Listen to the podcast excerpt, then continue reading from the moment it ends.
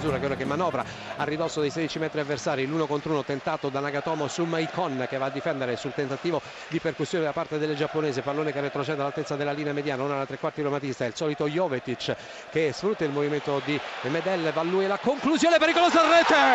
Medel da distanza 30 metri mette nell'angolo più lontano non ci arriva Scesni al 31esimo cambia il parziale a San Siro ha segnato l'Inter ha segnato Medel.